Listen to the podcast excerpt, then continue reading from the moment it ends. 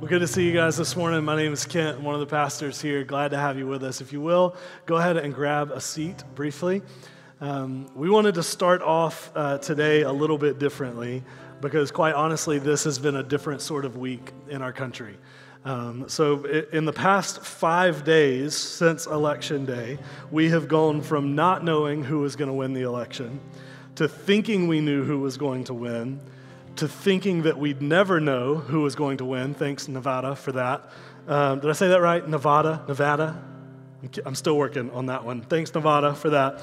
Uh, to knowing exactly who won the election by the end of yesterday. So that's a lot to go through as a group of people, as a nation of people, in just five days. And, there's, to be honest, a wide range of responses from people in our country about all of that. Some people are excited. Some people are frustrated and angry. Others, I think, namely minorities in our country, are breathing a deep sigh of relief and maybe even crying some happy tears at times, which is understandable. Uh, other people still, I, I think, are anxious because we don't know how the current president is going to respond of the events of the past five days. We don't know just how chaotic or how extreme his response is going to be. So I think with all of this going on, the question for us as followers of Jesus is how do we respond? How are we called to think about and approach and navigate all of this as followers of Jesus? And, and there are probably all sorts of things we could say in response to that question, but I wanted to just offer four things to you that I think are important in terms of how we, as followers of Jesus, as God's people in the world, move forward in light of everything the past week or so. First, I would say that as God's people, we listen early and often. We listen early and often. The scriptures tell us that we should be quick to listen, slow to speak, and slow to become angry. So, there are a lot of people in our nation that have not been heard very well the past four years. There are a different group of people that feel like they may not be heard the next four years. There are going to be a, a whole lot of people that, for whatever reason, do not feel seen or valued or heard at all. And the nature of politics is that politicians are always going to have a tendency to listen to certain groups of people better than they listen to others, right? But in followers of Jesus, when people in our world come across followers of Jesus in their life, I think one thing that they should find is a group of people who willingly and consistently listen to them, that try to identify with where they're coming from, try to hear what they have to say, and respond well to it. Which leads us to the next thing that I think we're called to do as God's people, and that's that we're called to rejoice with those who rejoice, and that we are called to grieve with those who grieve. That's Romans, it says that we are to rejoice with those who rejoice, grieve with those who grieve. Following Jesus puts us in a unique situation where we are able to empathize with people from all over the political and social map without enshrining or demonizing anybody's worldview in the process. Because we know how to listen to the joys and hurts of all different people, we also know how to genuinely rejoice and genuinely grieve alongside them in response. So that's the next thing. The third thing is that we are called to hope in Jesus alone.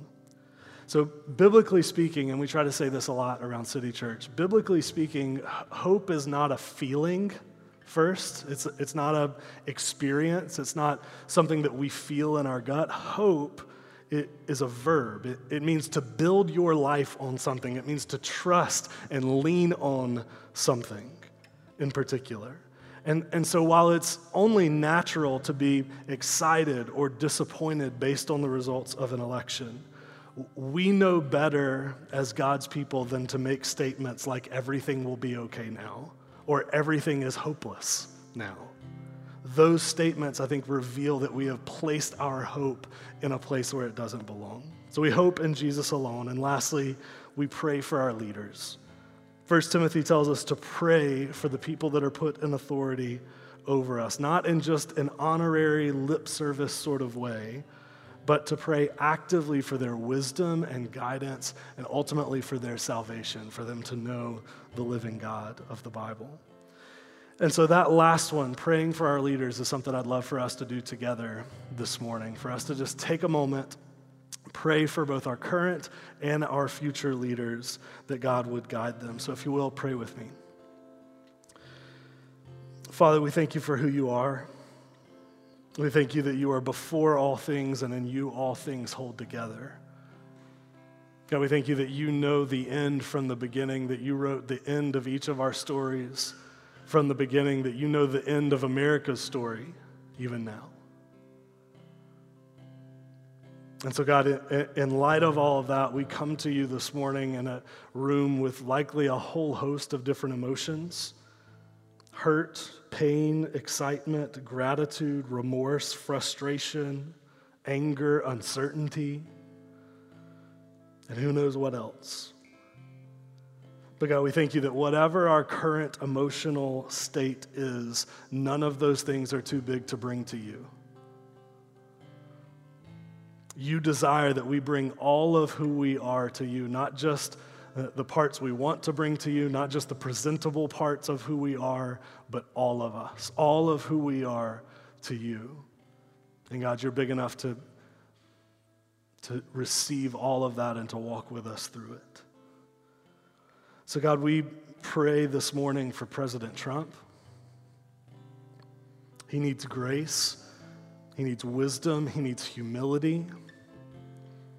He needs the ability to see outside of himself and his movement and to see what's best for our country and for the world. And so, God, we, we pray that you would grant him those things. And, and more than anything, we, we pray that you would grant him yourself. God, what he ultimately needs is a relationship with you. And until he has a relationship with you, he, he cannot and will not see things that way. And so, God, we pray for a relationship with you, that you would reconcile him to yourself.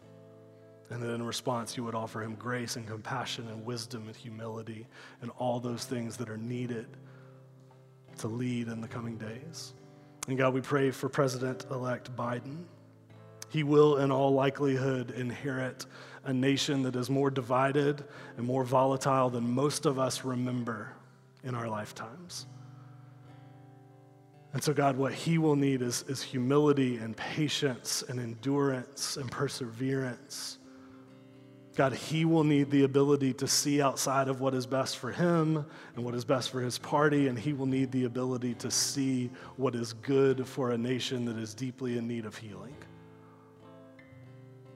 So, God, we, we pray for those things for him. If he doesn't have a relationship with you, God, we pray that you would grant him a relationship with you. If he does have a relationship with you, we pray that he would lean on that, that he would draw from that, and from that relationship, he would obtain all of those things grace, humility, patience, endurance, perseverance, all of that.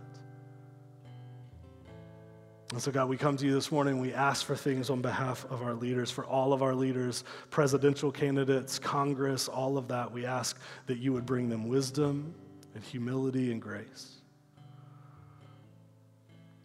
And God, more than anything, we pray that you would grant them relationships with you and to live out of relationships with you. But God, finally, I want to pray this morning for the church in America. God, would you give the church the desire to not lean on political or cultural power from the left or the right, but to lean on the power of the Holy Spirit? God, you've given us a spirit not of timidity, not of fear, but of courage. God, courage in the name that is above every name, the name of Jesus. And so, God, this morning we we call on, we seek, and we praise the name of Jesus above every other name, above every political party, every political candidate. And God, we ask for you and your presence within us. God, America is not the solution to the brokenness of the world. You are the solution to the brokenness of the world. And so, God, would you enable us as your church to respond accordingly? Ask these things in your name, for your glory, for our good. Amen.